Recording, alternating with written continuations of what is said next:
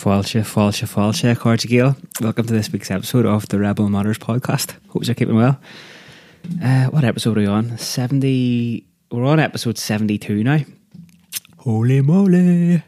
Anyway, it is a scorcher of a day down here in Cork, and I'm not going to make a really big, long introduction to this week's show because I want to go outside and uh, get a suntan while the sun is out. but uh, this week's guest is Roxanna Nic Liam.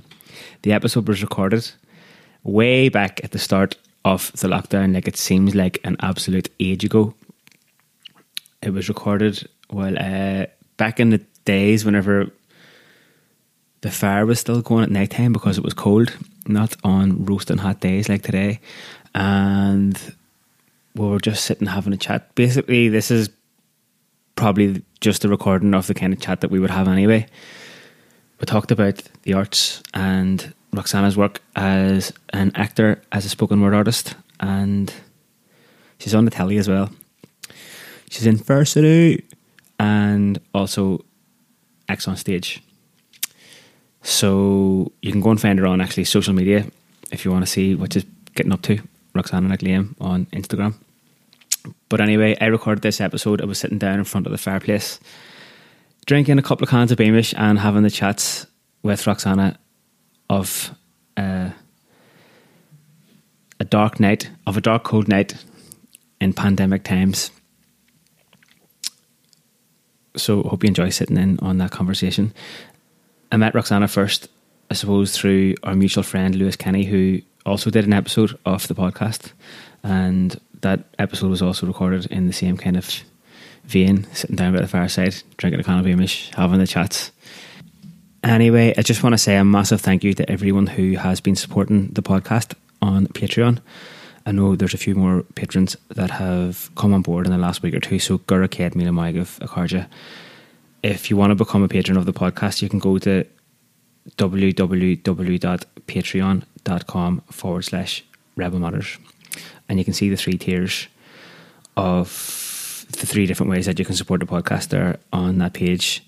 All the support through Patreon really is keeping the Rebel Matters podcast on the road. I've got a target of getting up to 100 patrons. So if you want to be one of those patrons, then you can go to that address that I just called out there.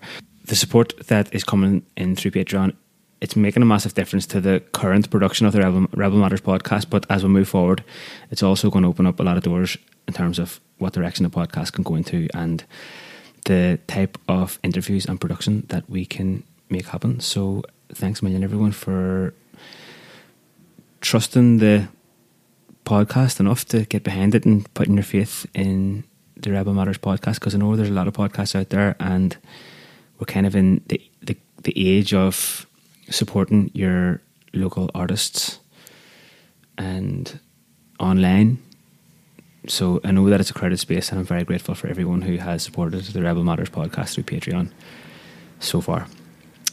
As usual, at the end of this episode, there is a bit of story time. I'm reading the next chapter in Charles McGlinchey's book, The Last of the Name, which is a magnificent window into the life of Charles McGlinchey, who lived in Mincha Glen in Donegal between the mid, I suppose around about the mid 1800s until the mid 1900s, there thereabouts and he also talks about what it was like for his parents and his grandparents. It's a magnificent window into a time gone by. I think there's a lot that can be learned from that book as well. As it happens, Roxana, today's guest on the show, lent me this book in the first place. So you have Roxana to thank for the interesting chats that are just about to come up, and also for the book that's being read at the end. That's at the very end of the episode after the outro music. So if you want that, then just hang tight until the outro music is after playing out after the episode, and you'll hear the next episode, the next chapter of that book. The very first chapter of the book is back at the end of episode 67. Anyway, that's enough. Let's get stuck into the chat with Roxanna Nic Liam. I hope you're all well, Akarja, all looking after each other, all keeping the head in a good place as much as possible. And I hope you have a nice day wherever you are, whatever you're doing. And buen salt, asankora le Roxana and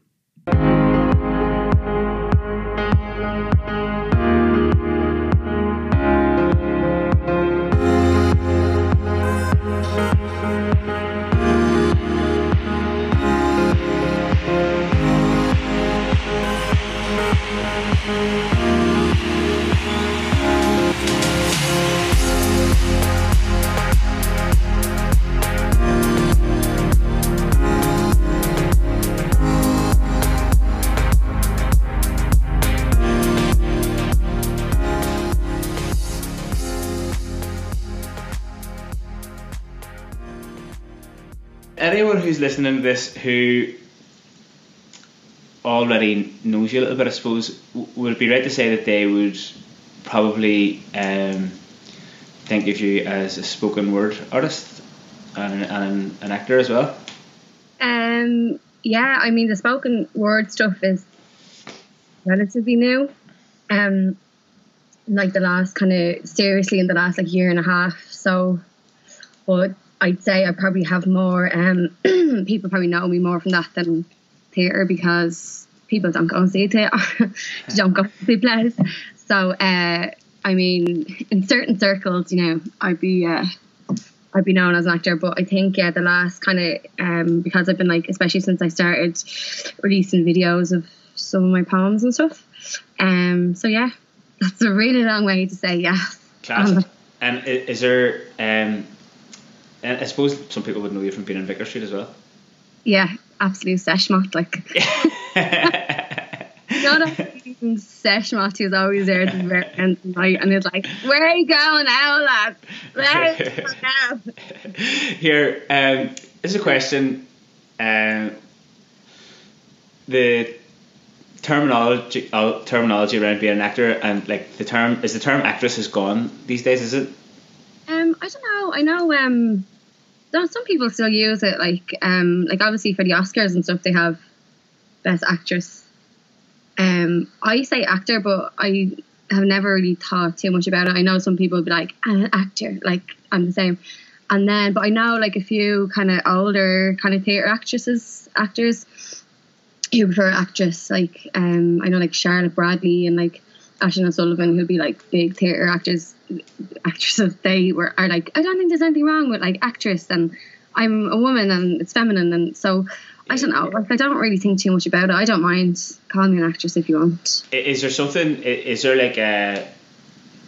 Is it a little bit of a loaded, a loaded term now? Like I actually don't know, so which is why I'm asking. But I just heard someone talking about it like years yeah. ago or whatever. But it would be like the way we don't say ban garda anymore, or like you know that kind of way, or like I you know putting like s or et at the end of jobs. Yeah, because it's like, like like Garda isn't necessarily a masculine term, but no. ban garda is. Is it the same way with actor is not a masculine term, but actress is? Yeah, yeah, yeah, yeah. Kind of is, is it? Yeah, like some people don't even like say waitress anymore. It's like serving staff or like you know that kind of way. So, but I don't just give a shit.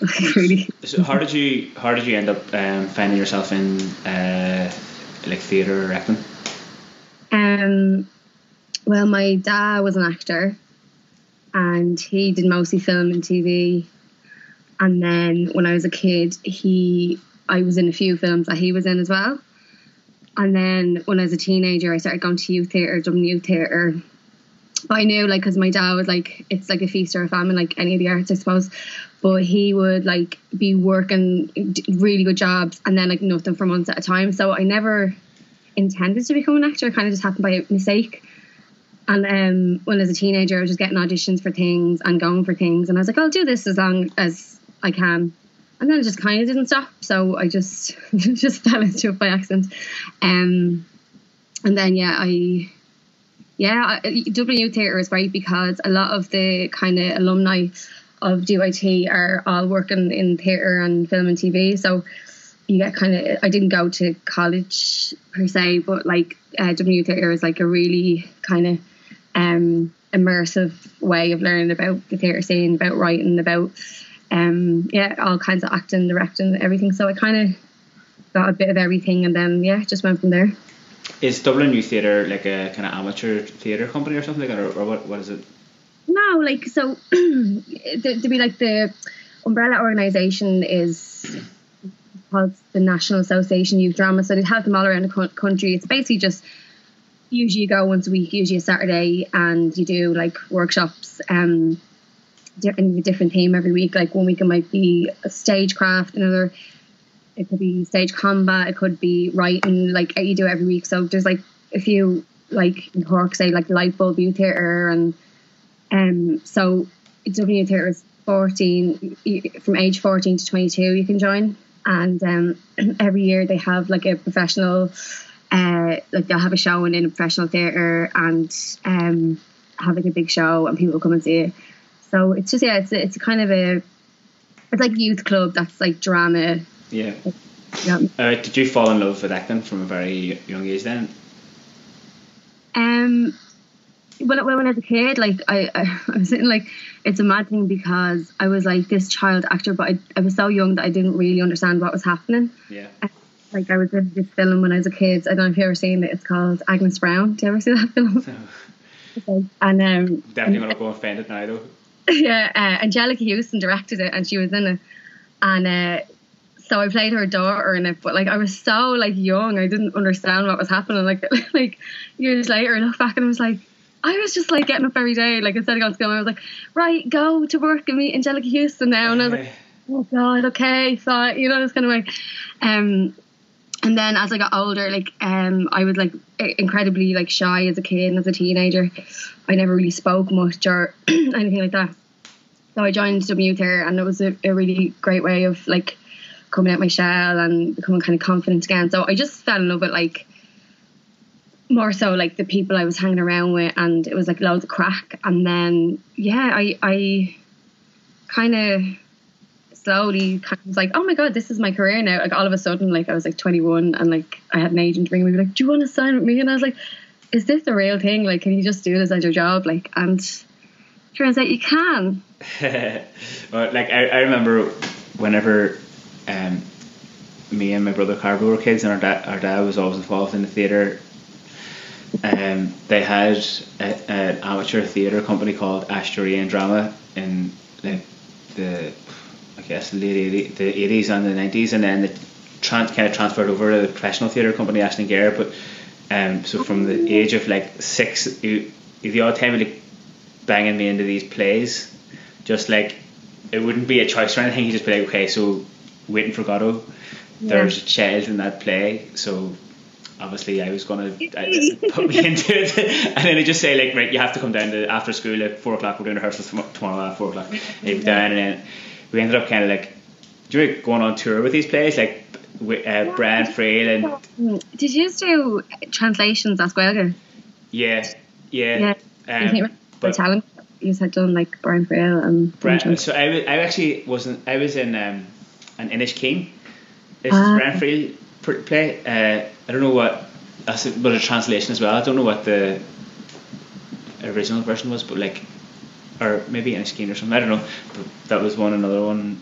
Um, but it's just gas being a part of that when you're so young, like, and you're just kind of Yeah. into it. Like. well, you don't really think that much about it, like, and then like now that I look back, I was like, that was just a mad childhood I had, where I was like meeting like Hollywood actors and like fucking like yeah, it was so weird. Like that film, like Ray Winstone was in it, and like Tom Jones was in it. It was this fucking mad film. like Tom Jones, like sex bomb. Tom Jones. like the whole thing was about uh, this like working class woman in the sixties who um do you know Mrs. Brown's Boys? yeah. So it's that character, but he it was written as a book first. Before Brendan O'Carroll played it, he wrote a book about the Right. character and they turned it into a film. So the whole film is about this woman who's like fantasizes about going to see Tom Jones and she's like working class Dublin sixties. And then at the end, spoiler, she meets him. he was just there and I was just like, hey like, like stop like like not understanding Uh, like What, what age were you whenever you were in that that film? or maybe I was nine or ten I think. Oh, yeah, um, yeah, it was so funny. Like, and I just look back and I'm just like, and then uh, like my dad was just in loads of films and had all these like deady fucking friends and stuff. And I just, I suppose when it's just your norm, like you know yourself, like if when you work, it, like whatever your parents are around all the time, that's just the normal thing. So people like, oh my god, like what's this person like, or what's that person like, and I'm like. I don't know, like grand, like yeah. uh, what's been your sort of like what's been the progression since then? It's all downhill from there. Because that was it. You picked you picked whenever you were nine or ten. That was it. Tom Jones, where the fuck? I peaked. I peaked. Um, well, I suppose uh, I graduated into theatre more. So um, uh, it's kind of a mad thing, like uh, the industry here. I'm sure it's the same everywhere, but like you're kind of either a theatre actor or a film actor and a telly actor. You know that kind of way. Like people are quite like unimaginative in that way. So because I came from Dublin Youth Theatre, I've mostly worked in theatre. Um, so like that's just a totally different thing altogether. Like that's uh, it's it different like skill set. It's a different you know that kind of way. So you're kind of the like kind of appeal for like film and TV for me is that you can just learn it, do it once, and then it's done or a couple of times. Whereas with theatre, the kind of challenge of it is to to do it every night for sometimes weeks, sometimes months at a time.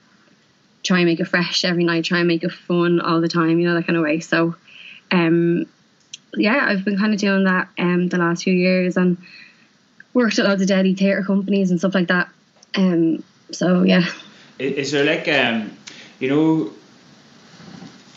on when you're on stage in the theater, like that's is that more of like a you're more exposed there because like there's no like stop and try it again Yeah. compared to the TV like so what, what what's that like you're kind of in that situation Um, yeah, it's a mad thing because I suppose like, yeah, that's the thing is that like if you fuck up or you forget a line, like you just have to like try and use that or somehow get get out of it.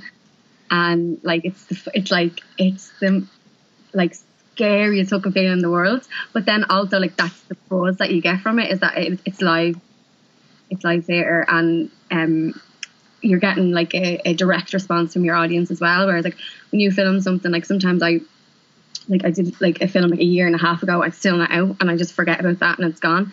Whereas with this it's like you're you're there and like if someone finds something funny, they're gonna laugh. If someone like is upset, they're gonna so the the reaction is more direct and like that's that it's hard to like uh convey it, but like it's a fucking buzz. Like it's like you know, your fucking heart is just like, ah, like it's so that's the appeal of that is the adrenaline and the fucking, um, the kind of just the, the how live it is. and is there is there like a bigger release at the end because obviously when you're filming for TV the like you can be doing a wee bit but the other people that are in the same show might not even be there at the same time and then but whereas when it's a theatre you're like everyone's at the same time finishing at the same time and then you're backstage and everyone's kind of celebrating oh, absolutely. Well, like there's like the TV show that I'm on. There's p- people in that that I've never met before. I've never had a scene with them. It really?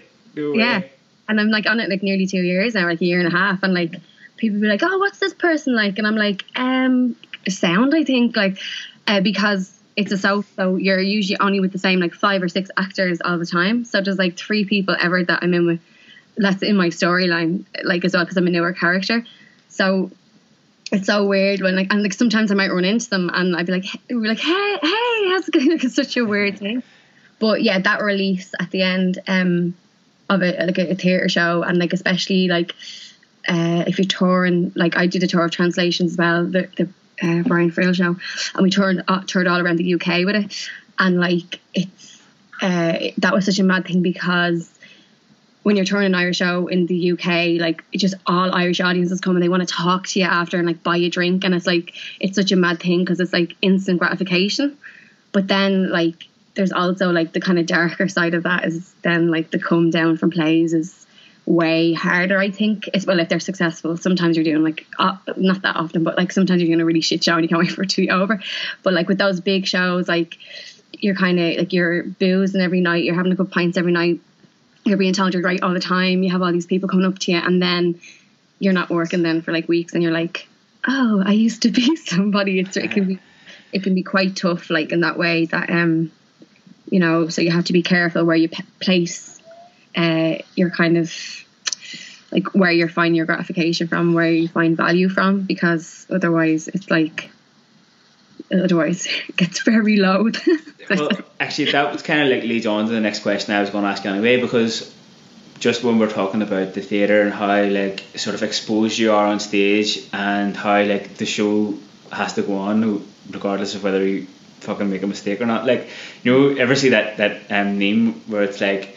Uh, and the therapist says, "And what do we do whenever? What do we say whenever we feel like this?" And then the actor says, "That's showbiz, baby." And the therapist is just like, "Ah." but but um, everything that goes along with that, like um, for the pressure of having to learn such a big body of work and being able to like uh, do it consistently, regardless of how you're feeling, and then the everything that comes along with touring and arriving at the venue and getting yourself ready and getting all your shit together, doing it, then the come down after it, and then the, what you were saying, Yeah. like going out and stuff, and then being away from home, and then it stops, and all that kind of stuff. So there must be like positive and negative sort of uh, impact on your you as a person then because of all those things. yeah definitely like i think like uh it like it takes a certain definitely a certain kind of person a certain temperament to be an actor and like that and that's not anything to do with skill or anything like that but uh like first of all it like so much of your job is rejection like as in you're going into audition auditions and like you're literally it's and the ironic thing is actors are the most insecure needy people you'll ever fucking meet in your life. And but, but we've also chosen this career where like our whole career is in the hands of someone else. Like it doesn't matter how prepared you are how good you are. Like you could just walk into an audition room and they're just like they just look at you and go oh nah she's not like they're just from the lucky at you nah. And you don't even know that and you're going and giving everything. And then yeah like um and I suppose it's the same it must be the same for like I've heard like musicians who gig a lot as well. It's the same thing where um yeah you're you're kind of and like you said it's it's you're very exposed all the time. It's a very vulnerable you have to be very vulnerable. You have to be incredibly vulnerable but also really thick skinned and like the two of those things are like like it's an oxymoron. So we're just all oxymorons going around. So yeah I guess you just have to like I say you have to just um be careful where you place uh like your kind of worth in a way. Like uh it's not it's not based on how how much they laughed or how much they come up to you after the show and be like that's amazing and this and that. Um and like with any buzz or any adrenaline rush like when when that goes away it's always going to be like a really kind of a really hard time. But that's why like going back to spoken word that was one of the reasons that I started writing like I'd always actually written. But um I kind of was a bit sick of like my career and my uh, acting being in someone else's hands or being out of my control, if you know what I mean.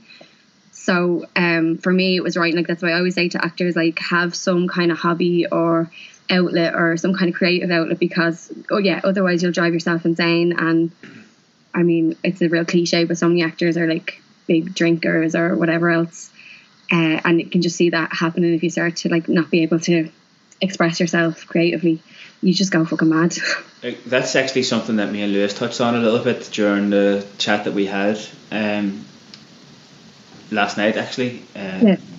the about I suppose partly part of the chat was about building uh, the the sort of dangers of building an identity around something, and then people associate you as being just like an, an actor or just being a poet or just being a sports person. And with I, I suppose like when you're talking about uh, like I suppose most of the arts, but uh, like uh, especially like uh, acting and mu- musicians and I mean, it, it applies to sports people as well. It's like it's a very f- f- fickle kind of like thing to build your identity around because you can be at the top of the world on one day and then the next day, like if your whole identity is based around that thing and that thing is gone, then you, you can feel like you're nobody all of a sudden. And Yeah. like um, the then I suppose so. How, how do you like? I mean, when you think about acting, like that's that can happen. That probably happens on a regular basis because, like you're saying about the audition, it's not as if like you walk into an audition that there's anything wrong with you if they decide not to give you the part. It's just going to be looking for somebody like who's got red hair, and you walk in and you've got brown hair, and then they're like, well, that's that's not what we're looking for. Yeah, yeah, exactly. Yeah, well, I think that's where like the separation between like uh, like sports people and maybe like actors is that like a like with with other kind of thing like that you can you, like the more prepared you are and the more you train the better you're going to be whereas uh, well, acting is so um is it what's the word objective or subjective it's one of the yeah. Um, Subject- one or the other yeah, I know the one you're talking about. It's like up to somebody else, basically. Is that right? But like, as in, um, do you know what I mean? Like, as in, it's so funny. Like, so like even my housemate were watching stuff together like loads now because uh, uh, obviously we're on lockdown, but like then you watching something and you'd be like, I'd be like, oh my god, she's fucking unreal, and she'd be like, oh my god, no, she's shite, she's overacting, she's this, and you could just have one performance and like people just think such extreme different things. Yeah. And neither of them are wrong. Like one person like prefers this style or whatever, but it's like it it, it, it can be, yeah be really hard in that way. Um, Yeah, And but then- art is completely subjective. That's the thing. Like, it's like that subjective is the word, but like Yeah. it's, it's in like one person can think that a painting is completely shite, and the other person can think it's ch- it's going to change their life. yeah, like so, and and and neither is wrong. Like, do you know, Yeah. like, there's no wrong, but it's like, okay, but I need to make money. like, Yeah. money Yeah. and Yeah. like, I actually think that I don't audition well. I know loads of people do say that, but I think um most things that I've ever, I get so fucking nervous, and like anyone will tell you, even before like I do spoken word or anything, even if I've written it myself, I've done it a million times. Before I'm on stage or anything like that, I get really nervous, but I can give myself a pep talk. Before auditions, I find it really hard because you don't know what you're walking into. You've no control over the situation, and I'd say like eighty percent of the things that I've gotten, probably more, like are are based on someone seeing me in something. They've seen me in another play. They've seen like one of my videos online. They've seen like seen a film I was in or something like that. Um, so I think uh, that's an, like another thing that just frustrates me. that I'm just like when you kind of go in, you build it up, you prepare yourself, and you just fuck it. You just like it's halfway through the scene, you just like you freeze and you forget, and you just kind of go, oh fuck. Um, that's why self tapes are good now. A lot of people just go, you film it yourself and you send it in. Yeah.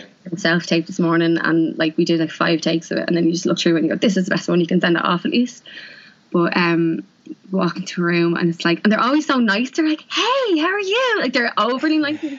ah! like, yeah, it, it's interesting hearing you talk about that because there, there, there, there are so many. Like I suppose it's with anything where there's like a, an element of like having to perform on the spot and the all the pressure that comes with that. Then like that must be something that like you could possibly get a lot of positive sort of like adaptations from, and that you have to have some way of preparing yourself to go in and like do the business like.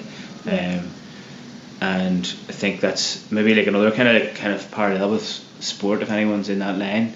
Like I think actually just listening to you talk about the thing about the um, the fickleness of it. I think the comparison with sport is actually injury in that like you could be tr- prepared to, to your heart's content and then you go and break your leg and then Yeah. that's you finished for a while. But um, the next thing that I was just thinking about asking you there, um, do you ever see that? Uh, to quote like another meme, but uh, that, that you know that one that has uh, the picture of the person who's like asking a musician to do a gig, and they'll be like, "It'll be Oh, you'll get so- loads of exposure," and they're like, "Great," because like my rent is two hundred exposures, so if I can get sweet.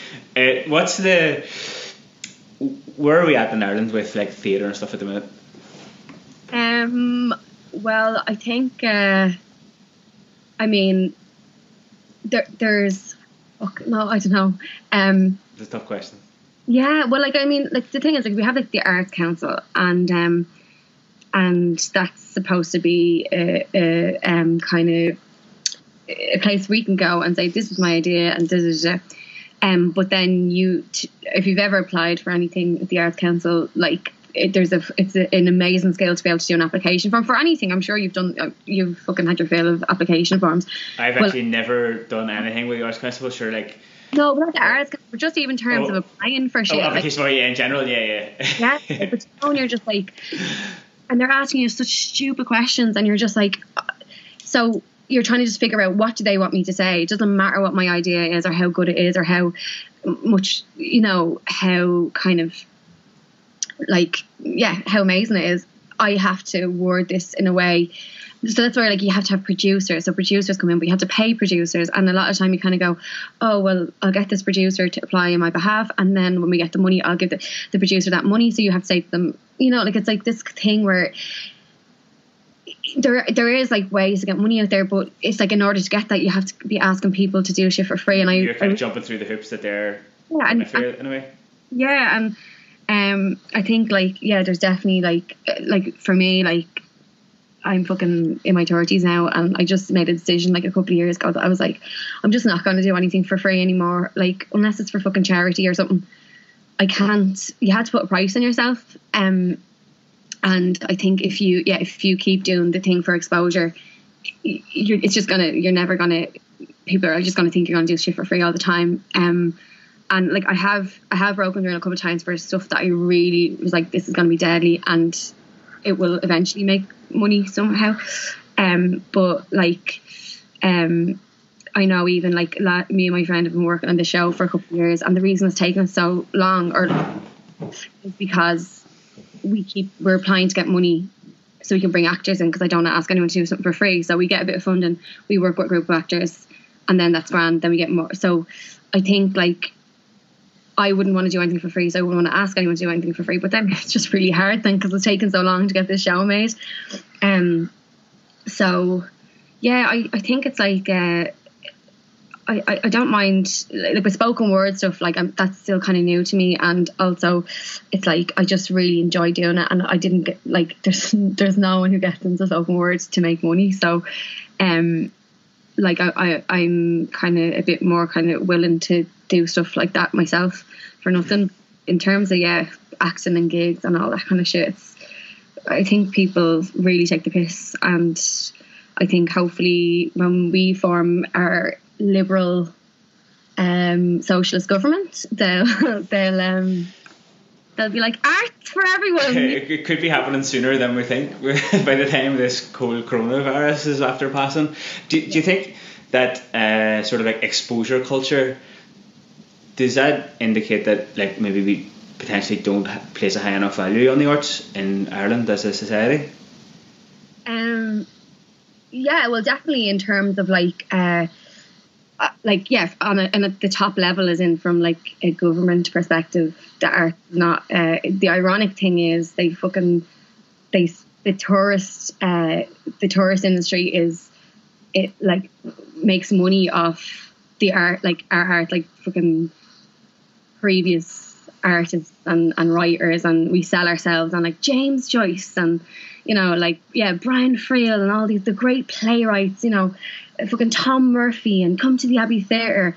And um, like so much of our tourism is like fucking, you know, when you go on one of those go buses. I remember I had to go on one years ago because a German friend over and I was showing her around. And so much of it, like if you if you look at it, it's like the appeal is a writer who had to fuck off to another country because Ireland wasn't like giving them any money, and then Ireland tries to sell itself on that. So um, I think uh, like it's we're yeah at the minute like not to get too into politics but we are kind of like if we don't place uh, an importance at the at the top level on arts then no one else is going to take it seriously um I think like uh yeah I think like all our arts council funding was cut obviously during the recession everything was cut but then it's taken so many cuts so many cuts so many cuts and it's like at this stage I mean, why why should anyone bother really? Or like uh, so many people are going to the UK or wherever else because they're making more money there. You know that kind of way. Yeah, like that does open up a really serious question about um, how art is valued in any society in general and what the importance of it is and what the positive impact that uh, like a society that values the arts and supports the arts in the right way, what positive impact that can have on the society. And like when I think about, say, Ireland, just even from around about the time of 2008 when the recession hit in the last 10 or 12 years, mm. like, like whenever I think about the arts and like, especially when you think about now, like everyone's at home, like loads of people are doing creative things now because they're they're in their house and they have to be at home and they're off work and stuff like that. But you think when I think about the impact that that art has in terms of like physical health and mental health and communities, mm. it's like it, it's immeasurable really. And when you compare that to the mental health crisis that we have at the minute in Ireland and the amount of people that are taking their lives on a very regular basis, it seems like there's like w- one of the most obvious things that can help to impact that in a positive way isn't being valued to the yeah. right level, and that then we're spending too much time on like just trying to put out fires and and like even like even I mean even even the mental health services aren't supported enough. But then there's even deeper than that, if or more on a more basic level, if we supported the arts more, potentially have like a really positive impact on people's mental and physical health and the communities that we have here as well. Yeah, I think like even like yeah, exactly that, and uh, like even the fact that like drama isn't like you know in, in school and like some schools have it, but like that's not like like it should be just a standard thing, or else it'll be like drama or sports, like one or the other. Yeah, like, yeah. and it's like boys do sports and girls do drama and it's like it, it- like it becomes a kind of a uh, people just kind of start to lose interest then because it's like it, there's no kind of integration of it and it's it's not like taken taken seriously but um you said something else there that was very interesting now that I was gonna I was gonna respond to uh There, um, I'm gonna put some more fuel on the fire while you're thinking about that. Okay. so the podcast is still going to be going though. So if you feel like saying anything, like just go ahead. I have to take my headphones out because it's Okay. too. No, hang on. Actually, no, don't. Sweet. Okay, perfect. ID. Okay. Anyway. Whew. Oh shoot. Uh, oh. I had I don't I. Okay, that's good. Just keep an eye Now on it's that. That's quite fire. um, um, even when I'm thinking back to whenever I was in secondary school, and we were very fortunate to have a school that, that, really did place a, um, a strong emphasis on s- uh, sport and art, and also on like the sciences and stuff. But uh, it was more of a case of uh, just like division of resources. I think whenever we were in school, as opposed to any like philosophical like thing where it had to be art or science, but we had still had to make the choice somewhere along the line whether we wanted to, to just focus more on art or focus more on, on science and it's something that kind of caused a bit of like uh, I guess like a kind of a controversy or like some because because a lot of people like don't want to don't want to be like okay I'm an artist at 15 or be like okay I'm a scientist at 15 like you know so Yeah.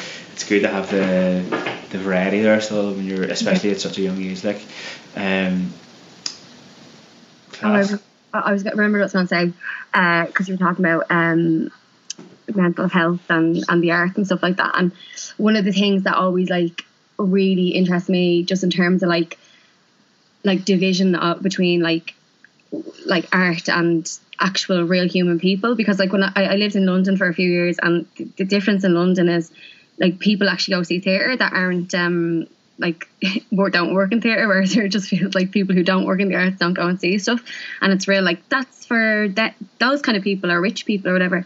And um like uh, like the Abbey Theatre is in uh, is our national theatre. It's in Dublin one. Uh, it's in very rough working class inner city Dublin.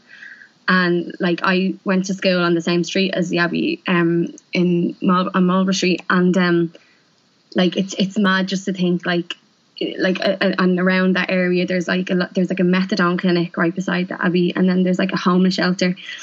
Um and there's a few like homeless charities there. So you get a lot of people walking past there. And it's like and then these people like going to see these plays and pay, paying loads of money to go and you- it's and like often it'll be like you know plays about working class people. They'll get people in to be like working class Dublin this is it. And and but like the people like pushing past like all these people to, like you know drug addicts and homeless people to get in to see uh, plays that are about issues. And like I'm not trying to make any big point but it's just like it's it's I think like art is so kind of separate as a thing in Ireland where it's like we it's so it should be so ingrained in our culture because like I say we're such a small island and our, our con- contribution to the arts has been felt like so broadly around the world in every country like um like James Joyce and Brian Friel there's no country where people don't know who they are and and like their plays have been or Brian Friel's plays has like been translated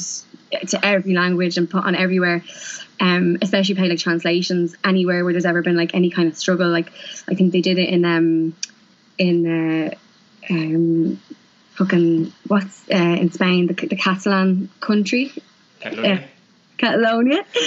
they did it, like they did translations there because like the struggle is similar, like in that kind of way, Yeah. and and um, uh, like so it's just so annoying that like we have all these like people around the world who are like uh who probably have more value on or, or not even value but just more kind of knowledge and of our arts than like people like here do. Do you know kind of way we don't learn about it in school and we don't learn it. It- It's interesting though because like so, like this is years ago now. When but whenever say I might have been like helping out with one of the the Aisling Ghéar plays, or maybe if they were going on tour, that I would go with them if I was off school for the summer or whatever. And I remember going around where certain plays, like even even in the Cultúrlann, like where the theatre is when they were doing them there, it's kind of like for the home crowd as such. They'd be doing plays that that are real real artistic plays or like classics or whatever, Yeah. and um, put their everyone would put their heart and souls into it, like with the rehearsals and the act preparation and the set and everything. And Sean McShann would be making the set, and like he's been making sets for the, for the plays in Belfast like since they began, and then it then sometimes like only like a few people would come to see it, Yeah. and then I, I was kind of was like, whoa, I was like, it's mad because it's not like people know that it's on, Yeah. but then and there, there was I kind of felt there was something there that like people felt disconnected from mm. it. And it I, I was like never I don't know was it just people felt like it was kind of like orch or something like that there? Or, or like it's a way out there. But then because there could be in the next month there could be a play on about the hunger strikes that would be packed out sold out every single night. And that's uh, the, what I could see why people would come to that because they felt directly connected to it. They were like, "This is a play about me and our family and whoever else is that I know down the road, river, and they can relate to it more." Maybe Yeah. uh, is, is that a, is that a thing that pe- people like maybe like don't relate to theatre as much anymore for some reason? Well, I think like I think that's the thing. I think like it, it is getting a bit better in terms of like like obviously representation is so important. So like like when I was a teenager and someone was like putting on a play about like working class Dublin and like there's they haven't in any way or like they'd be like oh this is about uh, drug addiction and they've not spoken to anyone who's ever had an addiction to drugs. And then like a few years ago like i don't know if you've heard of uh, there's a theatre company called theatre club and that's one of the companies that i started with when i started acting. And um they kind of made like it's called documentary theatre. Such a wanky word but like basically they would like if they they, would do plays about um social issues but like they'd work with like like Grace Dyas who um was one of the founders of the company like she worked with drug drug addicts um here in Inchicore in St Michael's um for like three years and was like uh didn't go in and be like, I'm going to make a play about these people. She's like, okay, I'm going to work, do drama workshops with these people. And uh, the stories she was hearing were amazing. And then so she, uh, with, with you their permission, was like, can I tell the story? And um, basically it took her time to, to work with people whose story it was rather than just being like, I'm going to write an issue play. This is what I think it's like, or I've read a few books or whatever. So I think like you have to engage with the communities that you're interested in or talking about, but like it should be like people telling their own stories as opposed to people being told their stories too. If you know what I mean, like someone just telling you your experience that has not lived that experience is really um it's just not appealing at all, Do you know, that kind of way. There's So- a really good book that I read there uh, last year or the year before. Uh, it's called Chavs, and the under the subtitle is the demonization of the working class. And um, actually, you know what? Now that I think about it, it could be that one, or it could be there's another one called po- Poverty Safari, um, by uh,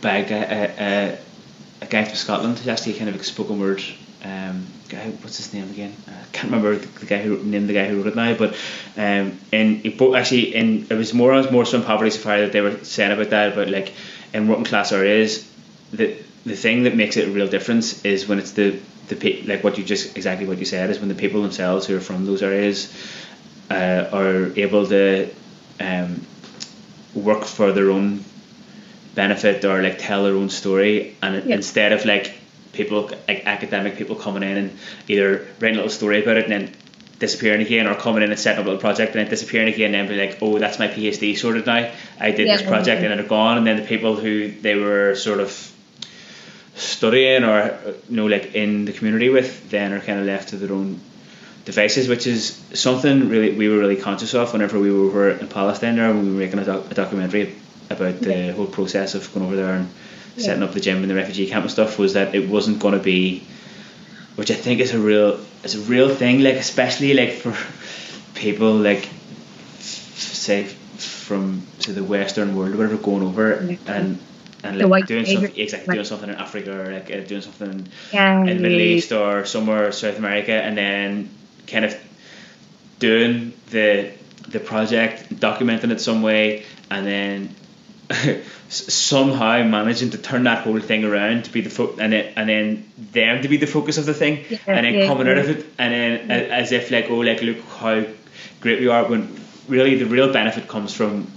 Um, giving Mhm. people the opportunity to tell their own story and Yeah. them being the focus of it because that's the one thing that like that's the one thing that people in places that are like uh, in conflict zones or uh, Yeah. under oppression or in real poverty I think a lot of the times the people that are there can, can build and they can uh, they can kind of like do things for themselves a lot of the time but the thing that they can that, that is hardest is is sharing their story with other people outside of that zone because a lot of the time it's kind of like it's in a bubble or something like that whether it's like uh, enforced by like a oppression or enforced by poverty because you just can't get the, the news out like so I think that's like kind of connected a little bit kind of what you were saying there.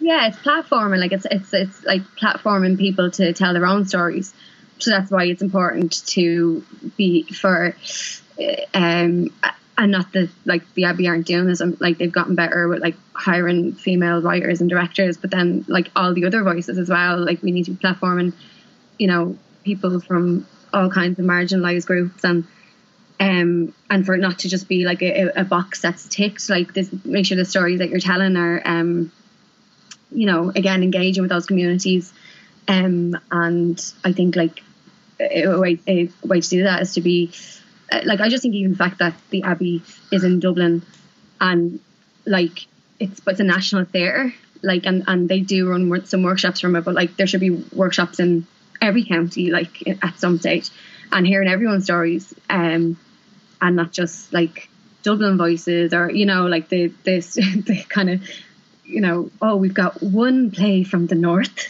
you know and one from kerry. Like we tick tick tick you know that kind of way that we're like uh what are the fucking stories that we're not hearing and there's so many of them. And um I think like uh, I think just how we approach like going back to just like skills and normalizing the arts so that it's it's yeah it is a thing like because I t- teach as well I teach drama. I haven't in a couple of years but like I used to teach kids like um and teenagers and like kids like fucking love drama. Like it's their favorite thing in the world. And like they kind of love everything in school. They haven't learned to like hate any subjects yet really like. And the kids I would teach them like four to like eight. And you're just like okay so now just pick an animal and you're an animal. And they're just like. and then when you go but then when you go by the time you go in to work with teenagers now obviously teenagers are arseholes anyway I don't know.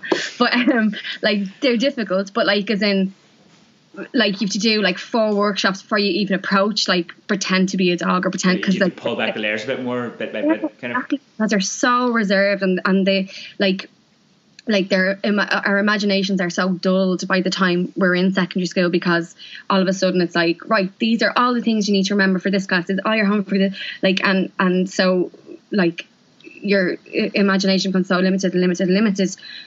And um so like like I've most of the kind of schools I worked in were again just by chance not that I I chose this but like all very like working class Dublin areas. And like they they just have such like great stories and great when you when you kind of try and tap into it. Mm. And and so, but the, the the tragedy sometimes they're like we can pay you for four weeks and you're just getting to like the good stuff and then you have to go. So obviously funding is a huge thing but like I know even the school that I went to well, I went to a very small school and it was an Irish school and there was like no like there was like two plays like that we could do, and we only did in fourth year. So it was like you can do this play about dumping, illegal dumping, or this play about pregnancy, and it was like, or like you can do fucking what's on, An Triail again. Like it's like no one wants to do An Triail, so it's like like but there's loads of deadly um theatre makers and writers out there um who are writing in Irish and stuff like that. But again, they're not being platformed, so like our, our choice as 16 year olds was do you want to do a play about illegal dumping? Like and so. Yeah. doing egg like dump all that was here you mentioned something there which I think is like a, an important point to um, maybe like chat about a little bit again because you, we just talked about the a few minutes ago we were talking about the potential positive impact that the arts has on society and things like mental health and then you were just chatting about um, teaching in working class areas yeah. and how the kids were you know like come out of their shell and they, they would have I mean what we're talking about there is giving people um, a way to express themselves and mm. when you think about like the the whole thing about like um, like socially underdeveloped areas or places that suffer high levels of poverty and child poverty especially like the the major impact of that is that people find it very hard to express themselves because there's the, the the sort of trauma and oppression is like layered on in yeah. nearly every aspect of day to day life. Yeah. So something like drama is is like that's the it's the perfect medium to give people the opportunity to get something out because whether you're like pretending to be somebody else or you're putting things in context or you're working with a teacher who's kind of helping you pull back the layers to the point where you can now like express yourself either directly or indirectly yeah. and like that's the that's priceless like I mean when you say that oh you make it four weeks and then you're gone is yeah. pathetic when you think about it like yeah but that's the thing and like weeks is not enough for anything. And um like it's the fucking stereo like the uh, Robin Williams and um what's the uh, Dead Poet Society like in that kind of way. Like it just takes one one teacher to just be like you're actually deadly at this thing or you're good at that thing and then it could change or transform your whole life do you know that kind of way? And um sorry the cold um uh like the, th- the thing about that when I was uh, there was one um school in particular that I, I for uh, six weeks and um like they were like they wanted to play at the end of it now, and I was like, it would take a year to do a play with these kids. Like they, like you say to them, we're getting a circle and it takes ten minutes. Like they're they're not used to like kind of the, the, the kind of structure of a, of a workshop. Never mind putting on a play. In, and, like, and it is a, it's a it's a thing you need to work on helping people to feel the like that they're in a safe place so that they can they can express themselves. It's not just like you can just be like, okay, we're doing a play. Like yeah and there always are the kids like the the um we call them the Billy Barry kids. I don't know if you have Billy Barry schools where you are, but like you know, like the kind of like the kids who are like musical and yeah, and they're not the interesting kids that you want to work with. You want the like the like kind of real quiet one who's like got like a mysterious little you know kind of you're that's okay, there's something great in them. But the, the like the, when I was out in Ballyfermot, it was so funny because um even how like they, they had to have a teacher in the room because my uh, Garda clearance hadn't come through in time. Which also that's another big fucking thing is trying to get Garda clearance for things. It takes weeks and then you miss the class.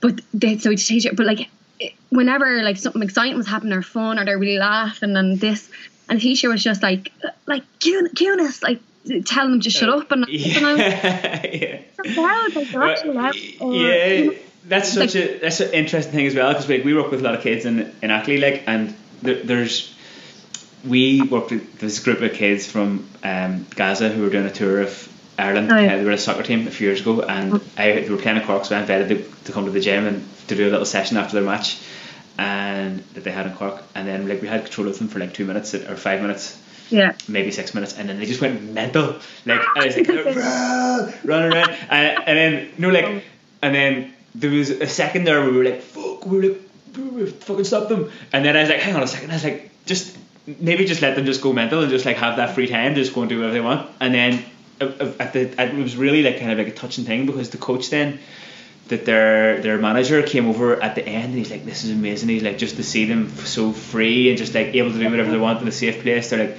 this is the first time they've ever been in a gym and they're like doing like tumbles and swinging Yeah. off the bars and the rings and everything and like head off I mean, like, there's a lot of value in just breaking out of the mold like that and just like doing whatever you want. Yeah, yeah, exactly. Yeah, well, that's it. And like, especially like, it's such a mad thing. Like, I think like this is just a totally different like. Won't go too into, it, but just like the the education system in terms of like, you know, your how controlled it is, and you have to be here every day at this time, do this class, this class, this class. You know, like you're, it's like a memory test. You have to remember all this stuff for this big test, and then you're 17. And they're like, right, so what do you want to do for the rest of your life? I'm like, sorry. Um, I don't know. I'm seven. I'm seventeen. Like I don't even know what I want to do for the rest of my life. Like it's a mad thing we do, where it's like you know, like that thing they say, where like you know, uh, one week you have to ask, can you go to the toilet, and then a week later it's like, right, what do you want to do for the rest of your life? It's like they've gone from having no control to to have to make these huge decisions. So yeah, there's there is so much value in just like like when I talk about four weeks of drama workshops, the first four weeks is just it's all just games, like it's having fun. Like, like you say, just everyone getting to know each other and like making a show of themselves and being silly. Like that's such a huge part of it. Doesn't like it doesn't have to lead to like putting on a play or you know that kind of way. Like it, the teachers are the grown ups, man. No, like they they always want like a product and like the thing about art and theatre and like drama is that it, it's not a product and it shouldn't be and it, it they're like that's why I do hate those kind of drama schools the Billy Barry schools is because like my two sisters go go to one well one of them's just left but like it's like so much pressure and competitions and um you know like costumes and fake tan and all this kind of shit and the kids are put under so much pressure and they already get that from their parents and from schools and the arts should be an escape from all that, whether it is a drama class or going to see a play or you know reading a book or anything like that. Um, escapism. Um, something I, it's kind of like something I wanted to ask you just for the craic because I know we kind of spoke about it before is um, so what happens when you're walking around Dublin and uh, people recognise you from being the Fair City? My greatest artistic achievement of all. Uh, what happens? I just go, oh, I don't know what you're talking about, Paul. It's actually so funny because uh, I still, uh, I still work in a bar, and uh, like we we're saying, we're going Vicar Street, and so people are always like at the bar, and they'd be like, and then be like, I know you from somewhere, and I'm like, yeah. And they go like, oh no, I do. I know you from somewhere, and I'm like, oh, I don't know, like I'm from East Wall. Is it East Wall? And like, like obviously I don't want to be like, "Uh, it's because like, oh no, you may know me from such shows Yeah. such as. and also like I'm like working in a bar pulling your pint it's a bit um and I just, yeah so I just I I play dumb for as long as I can because I just like I just cringe so much. Not I just at myself because I'm just like because the conversation is nowhere to go then. They're like oh are you in first and you're like yeah. And they're like ah what's it like? And you're like good like it's just it's just Uh, Do some people come up to you though and they're like, "You bitch, uh, woman, you did this thing the other day." like, yeah, yeah, yeah no because I, I, I, I cheated I cheated on Dara So uh, all I get is you broke his heart. After you're not breaking his heart. Like anyone over sixty, they'd be like, like I broke Dara's heart, and um, I'll never. But like um, my my housemate, um, she used to be on first years ago as well. And she like broke the heart of like one of the big characters on it, and she like got abused. Like to this day, people be like, "You fucking bitch!" like.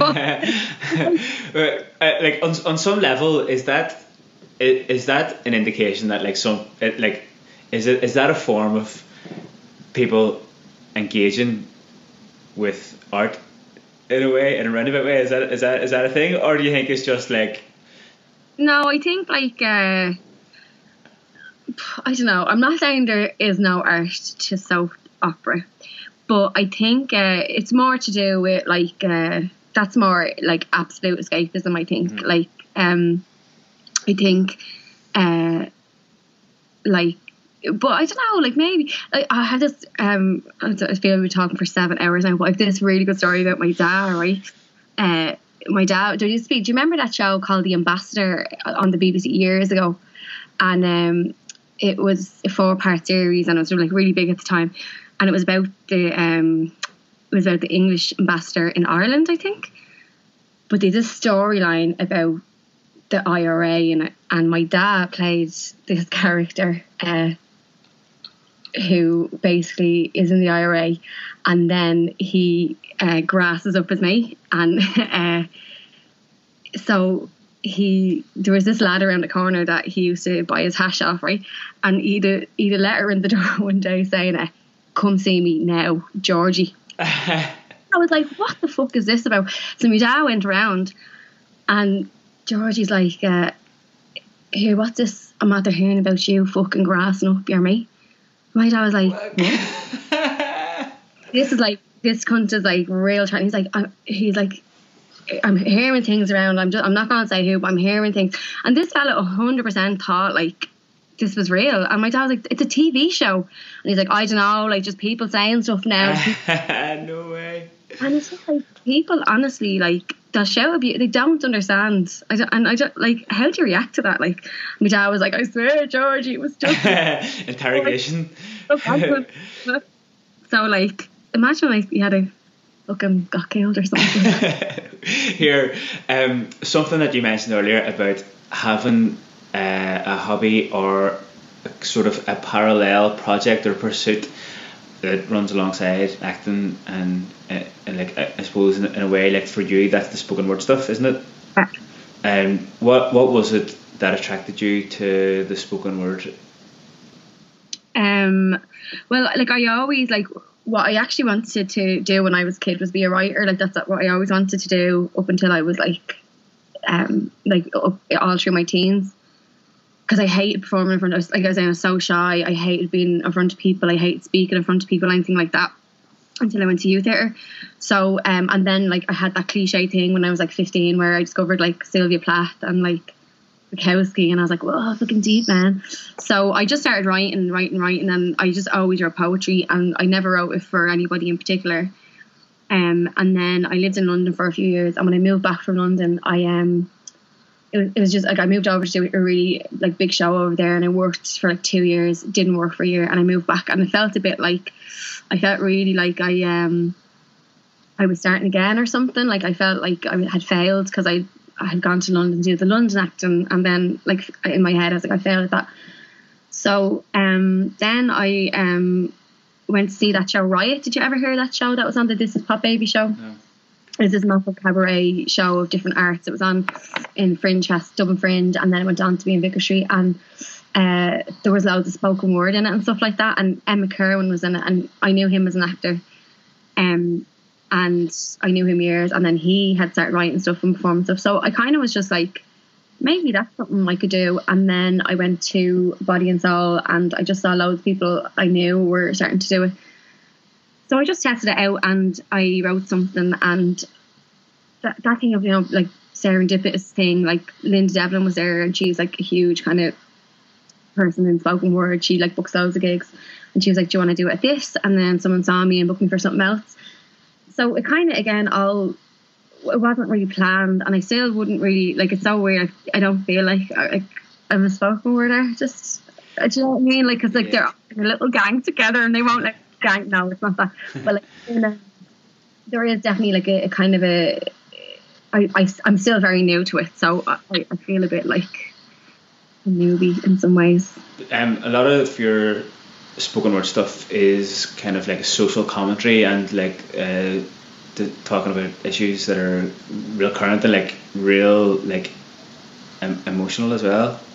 Like they're kind of emotionally charged issues a lot of the time. Like yeah. Uh, so um, that's is that is that kind of part of the, is that kind of some part of the reason why you're attracted to it because it kind of gives you a, a, an it gives you an outlet for those for those issues I guess yeah I think it was like we were saying earlier on where um I, I like I think Emmet Kirwan has been so good and uh, in terms of like I think because he's older than a lot of the spoken word artists that would be kind of going around at the minute um he he's like the granddad spoken word. No he he um and he was speaking about like just having his own accent was a huge thing, and uh, talking about like Dublin Old School, that play that he wrote that he turned into a film, uh, was ta- was talking about Dublin in a way that I hadn't really seen before, and so I kind of was like, uh, like I was looking around at a lot of spoken word, and I was like, I feel like some of the stuff I'm writing isn't really being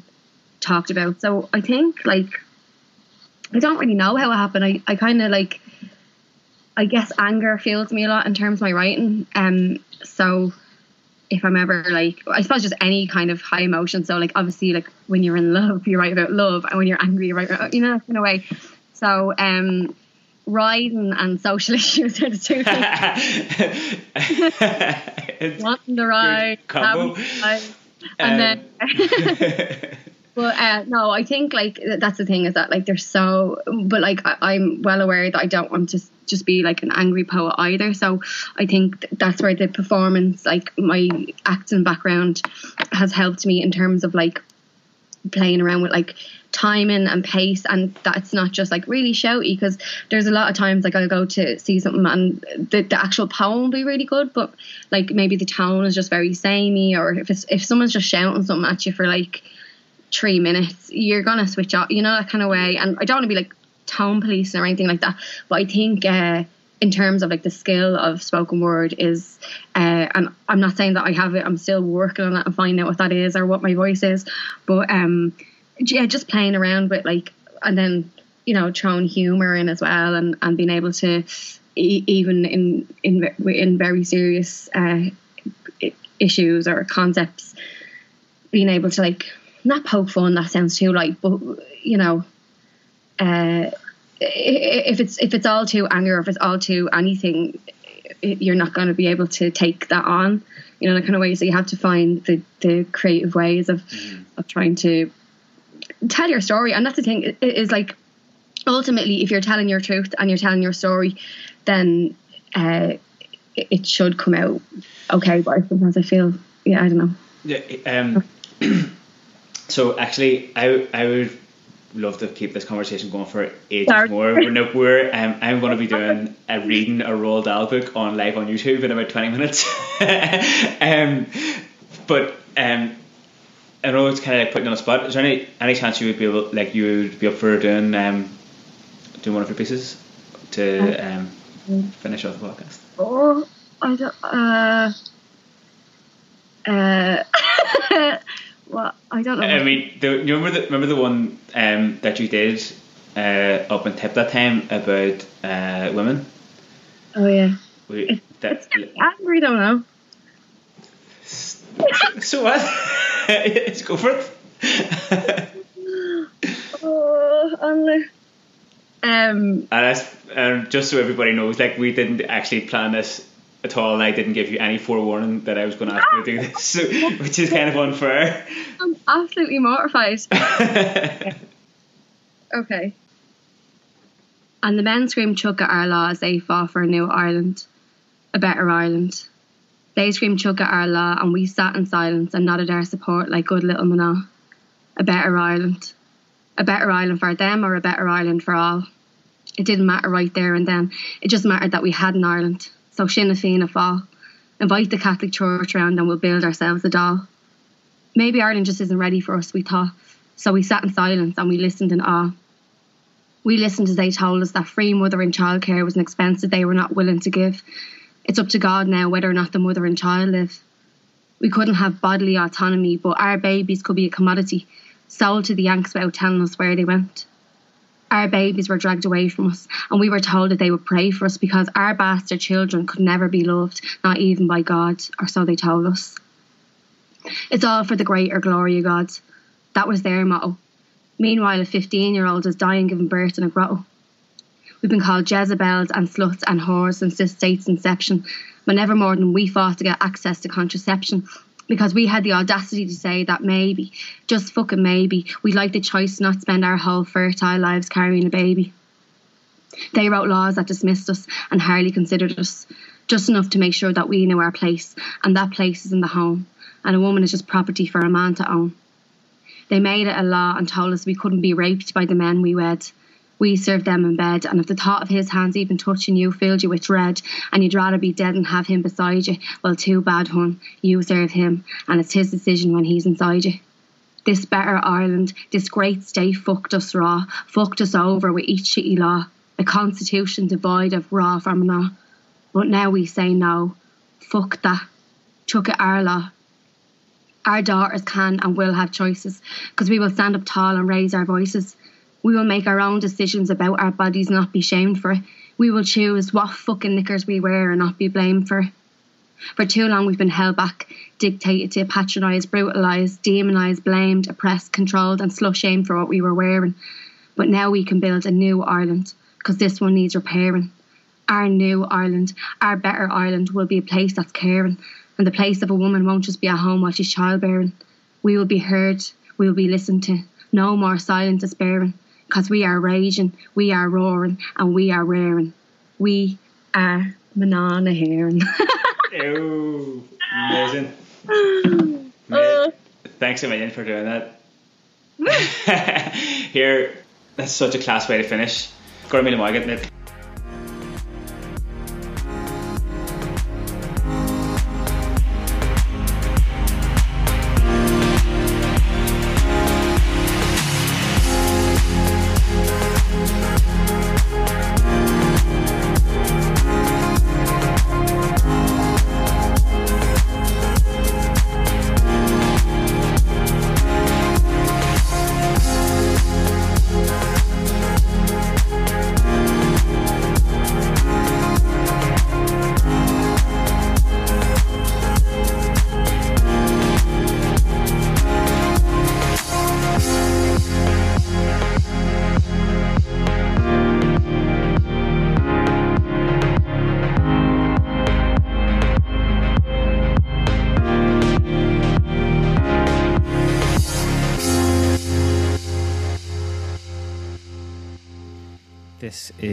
chapter seven of the book that we're reading at the minute.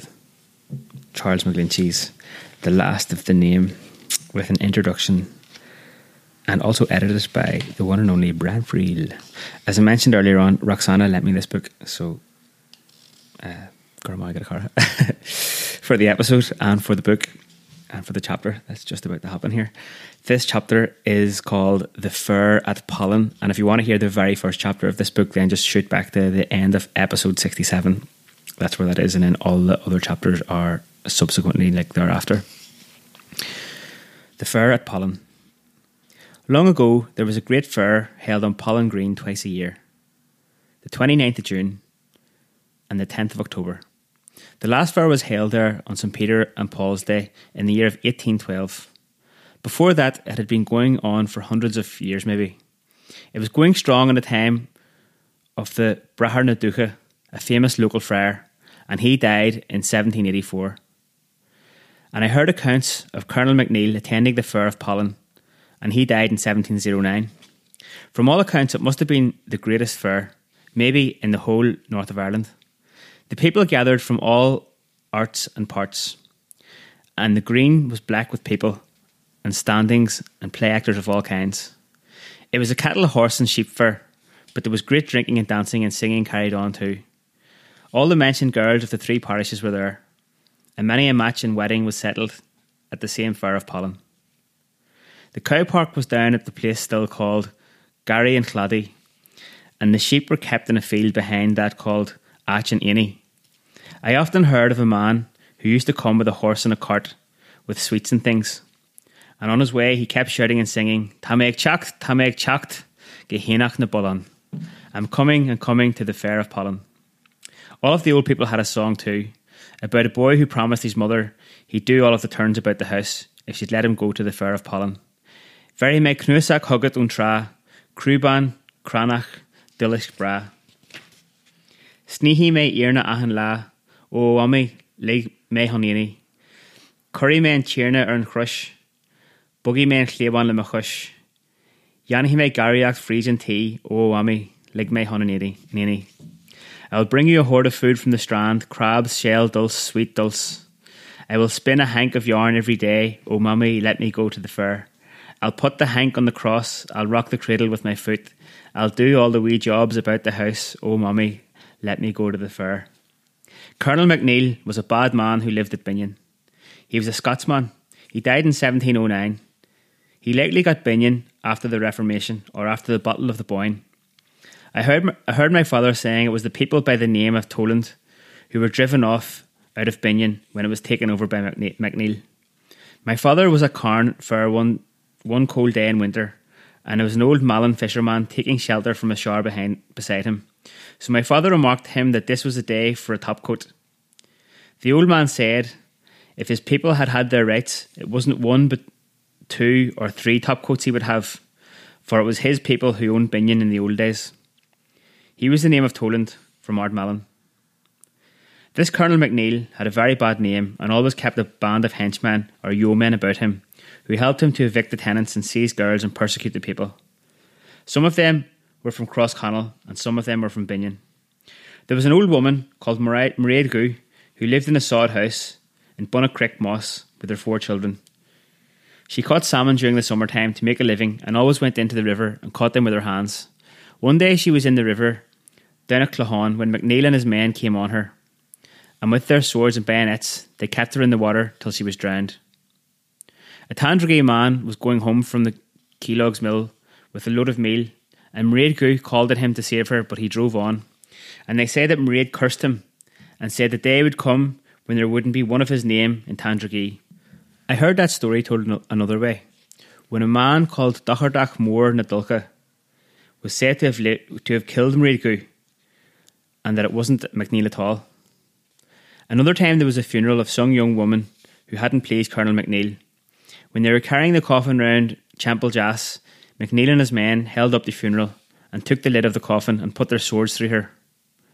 There was a girl about Crossconnell too, and one night McNeil's men came to seize her, but she got out of bed and made up the right side of Rockton and got away on them. Some of the women who had children to him got a good got a rood of ground for their support. There was one of these roods in Gortnahinson and some about Ballyliffin and different parts of the parish. The Ballyliffin Hotel is built on one of McNeil's roods. Some of his descendants were known in my young days, but I think they're all died out by now. It was a common thing for women from the lower side of the parish to gather on the Binnion and Anna Hills and curse McNeil. McNeil used to attend the fair of Pollan with his henchmen and pick out the best looking girl at the fair and carry her off to Binnion. One June fair, they were taking a girl over the hill to Binnion, and when they were crossing behind Ardagh, Shamey Irish McCole heard her screaming and calling for help. Shamey was a mentioned man with the stick. He was hanging on a pot of potatoes at the time. So he called, Cawil Mawatakin, where's my button? And grabbed his stick and made out and jumped hedges and ditches till he overtook them about Mullach and fell to them with a stick till the girl got away. Another fair of Pollan, a fine looking girl from Irish, came in with her three, three brothers over through Anna. When McNeil and his men went to seize the girl, she blew a burler, a kind of whistle she carried, and it was heard all over the green. The brothers knew their sister's whistle and came to rescue in time to save her. I heard too of a girl from Meansy Glen who went there for the first time. McNeil got his eye on her and arranged with her to meet him at six o'clock and that he'd leave her home on horseback. Some friends of hers warned her about the sort of man he was and advised her to leave the fair at once and get home as hard as she could. She cut up through Tornabrattley and over the side of Crockaughrim and got away home that way. Things got so bad at the finish up that some of the Ardagh men attacked McNeil one night at a place called Gallach in Anna Hill and felled him with a stone on the head. An own Irish McCole castrated him with an old hook his henchmen carried him home, and he lay there for days before he died. The doctor maintained he would have recovered only for the blow on the head. I heard that the night he died, he tore the side wall out of the house when the devil took him. The old people always said he was buried in the house at Binnion, standing up, and that the corner where he is buried is built up. But there's a tombstone in the old churchyard at the corner facing Binnion with his name on it. All the old people round the parish had a song about Pollan Fair called Plirk in the Ballin, or the Pollan Revels. Many a time I heard it sung. It was made by a brother of Dean O'Donnell. He was Dennis O'Donnell and died in 1778. Dane O'Donnell was a parish priest here about 200 years ago, before the Brahar na. This is the song, as far as I can remember it. Iroi mer majin is rahi me honini. Ta me macholu is ni dúsister me. Liki me le bradog gwil me ar an diri. Ta macholu is na dúsister me. Níl seaascan bog buaite nó aite bhfuil polygon, an níro bhéil tra go hard na killan tra. Nach méimse seall sinse ar muis is méid anfartjon, Tá mé a choú is na dúisitar mé. Ig pilú a níos as éach na bollandú, Tá mé a choú is na dúisitar mé. Le hiirí na gealaí is le gluise na maidine tá mé a choú is na dúisitar mé. Clinfar mo cheáil mo glór is ma chalanon, Carna muna móra ar nús mar bheith draganon. Tá déan tost ar mar scóig ach i gáil gurú maidínon tá mé a choú is na dúisitar mé. I gáil th an dríhiid ar chéar mo foteacht, Tá mé a choú is na dúisitar mé. Fag for céad crappan a mollach mo bhlaí, tá mé a choú is na dúisitar mé.